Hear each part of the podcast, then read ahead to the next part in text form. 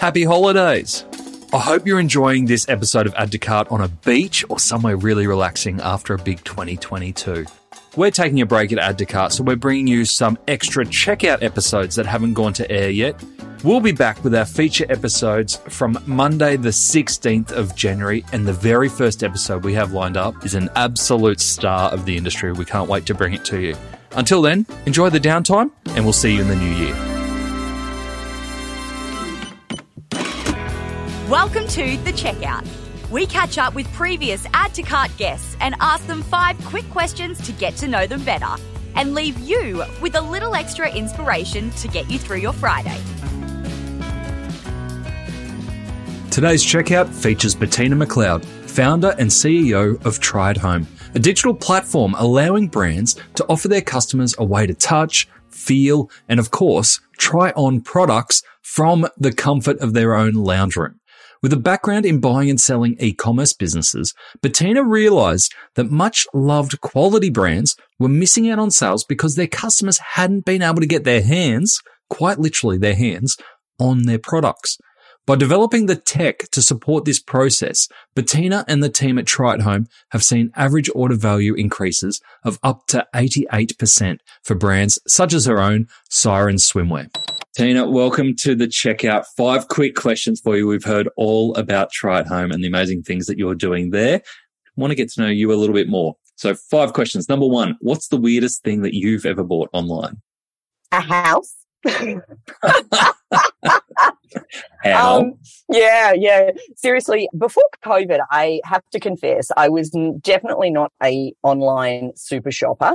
I dabble occasionally, but not a lot. And then I got COVID really badly, actually, just after I met you at Retail Global. Mm, I think yep. half of uh, I think half, of yeah. Most got- of us got it. Yep. yeah, yeah. And so I got it severely. I ended up in, in hospital two or three times. And I had 10 days at home where I couldn't do anything. And they specifically didn't want me to work either. And I'm not a TV watcher. So I was sitting there in my bed, absolutely bored out of my brain and flicking through Facebook, seeing what my, what the rest of the world were doing all my friends and the ads would pop up for beautiful products and brands. And I started shopping and I started buying clothes and I started buying boots and lipsticks and the girls who were laughing at me, I even bought sticky things to hang posters on the wall. it was like crazy. And then all of a sudden I went, whoa, hang on a minute. I've got to stop buying random stuff. I really should buy something intentionally. And uh, the next day, I put an offer in on a unit and a house. You know, wow. Dangerous when bored you are. GoogleRealestate.com, and you know, I couldn't go to an opening, so I just went, "Hey, can I put an offer in?" anyway, I ended up buying a house. Amazing. And were you as happy when you saw the house as what you saw online? Yes, that's the one I'm renovating Beautiful. into a beautiful Palm Springs style house. So it's going to be very cool. Start of the dream. Yeah. How good. All right. Number two, who is your favorite retailer? There are lots of beautiful retailers out there. I'm really in love with some of these, what I call my beautiful fashion products. But one in particular that I'm really in love with at the moment is called Bonnie and Kind, which she makes these bags. They're kind of only about, I don't know, 20 centimeters wide. They're a little bag and they're actually a nappy bag. Now, you would know by my age, I do not have a baby, but these bags are fantastic. When you take out the change mat and all the baby stuff that I wouldn't use, they have these compartments in them. And I wear my glasses for my computer, my glasses to see people, my glasses to mm-hmm. drive. they are fantastic. They've got all these pockets in them that I can add all my glasses and my keys, my lipstick, all of that type of stuff. So yeah, I'm really in love with these beautiful leather bags that she makes and beautiful gold zips and How all good. Have you told them about your alternate use? Yes, I've told her, can you please change your branding so that you, you know, kind of specifically make them for people like me who are blind and need to carry around three pairs of glasses. There you go. Best mentoring ever. All right. Number three, which e-commerce practice do you wish was history? Definitely pop up codes at the beginning of entering a website. It's kind of a little bit like it's equivalent to me walking into the shop and the salesperson saying, Can I help you? And you just like run a mile. They pay thousands of dollars for these beautiful campaign imagery. I want to see the images. I want to fall in love with the brand first. I want to get to know your product. I want to get to know the feeling behind your brand. And all of a sudden you're yelling at me saying you want my email like for 10%, 10% off what? I don't even know what, what I want to buy, what your product's like. So Skipped I just a few bases there, right? Yeah, just get rid of the pop-ups at the beginning, please. I like it. Number four, can you recommend a book or a podcast that our listeners should immediately get into?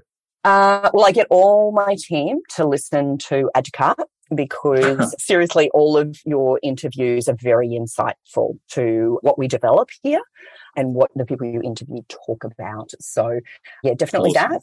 But I was thinking about this. What was the defining book that I read that really shifted my ecom business? So not necessarily from a tech perspective, but it ended up creating my tech business actually out of this book. So I read the book called Rework by Jason Fried and he's the CEO of Basecamp and he explains how to be able to do business better, faster and easier.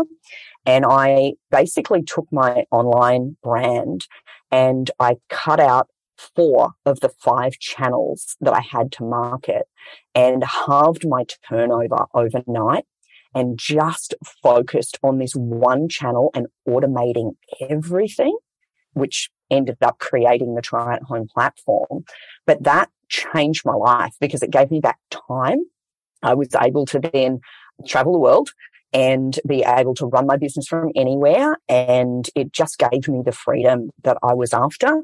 So yeah, I love that book. He just has some great thinking around how to automate and process, you know, um, things differently. Yeah. I was literally just looking up on my bookshelf because it's sitting up above me and I'm like, I need to go back and read that book now yeah. after hearing your story. yeah, it's pretty cool. All right. Last question I have for you. Finish this sentence. The future of retail is? In the hands of the consumers. If you trust them with your products, they will reward your brand. Absolutely. Yeah. I heard all about that. Yeah. Let the customers touch, try, feel your products and charge them later. Let them experience it first. Yeah. Love it. I love your customer first mentality and, and how that's led uh, what you've built at Try at Home. So, very exciting times coming up. Bettina, thank you so much for joining us on the checkout. Thanks, Nathan. To hear more from Bettina, jump back into episode 230, where Bettina shares why she believes customers don't want refunds, they just want service.